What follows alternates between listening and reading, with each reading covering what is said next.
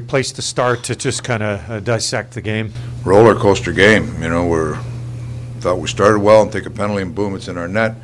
Get us get one right back and give one back again, and then between a so-called challenge that wasn't a challenge, and I, mean, I think four of the six goals against us were at some point deflected and bounced the right direction, and you know one one bounces the right direction, he bounces off Smith going back in. Two of the other ones were the tying goal were try to get in the lane, goes off a stick and goes in. I mean, it, it's uh, one of those games. A lot of bounces going the other way. We just got to stick with it. We got we had some guys play very well tonight, and some guys put in real good efforts. We got to stay with that and go in at it tomorrow night the same way. You did stick with it in regards to how many times you continued to battle back. Uh, what did you make of just that resiliency to not let the game get away and continue I, to be our attitude during the game and on the bench it was great. All I mean, we just there was no quitter. There just keep pushing, keep pushing. There's parts of the game we thought we played really well, but just couldn't get over top of it. And like I say, there's sometimes as as much as you try to keep the puck out of your net, it finds a way in. And that's what it was tonight.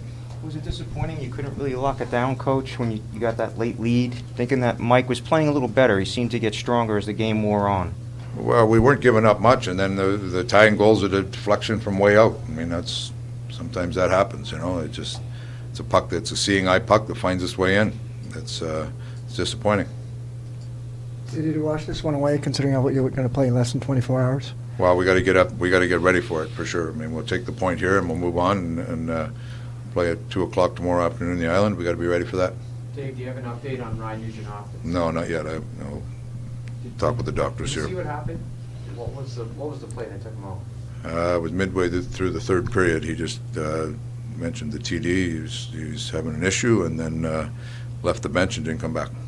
Obviously, sorry, that's, that's. Uh, obviously, the team is obviously focused on, on getting the win, but what did you think of the performances from both Yamamoto and McLeod? Probably one of their best performances. Yeah, yeah. Yamo was really good rounded all night, and uh, we need that secondary scoring and come up with a couple big goals for us. McLeod, um, you know, we were talking about before the game. He's he's had some good stints, and tonight coming in, you know, an emotional game for him against his brother and and uh, parents, and uh, he jumped out and played very well. Made a couple real good plays.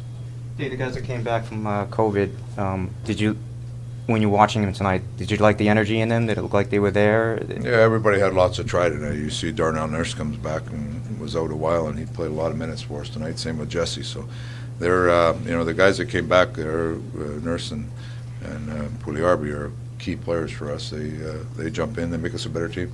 What do you think of Jack Hughes? I watch my team, I don't watch their team.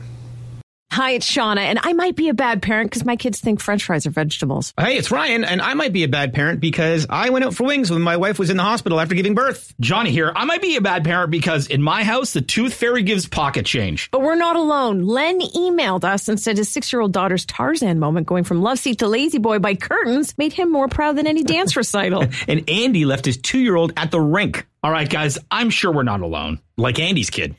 For stories and confessions like this, make sure you check out our podcast. It's called Bad Parents, and it's available wherever you get your podcasts. I left a glove at the rink.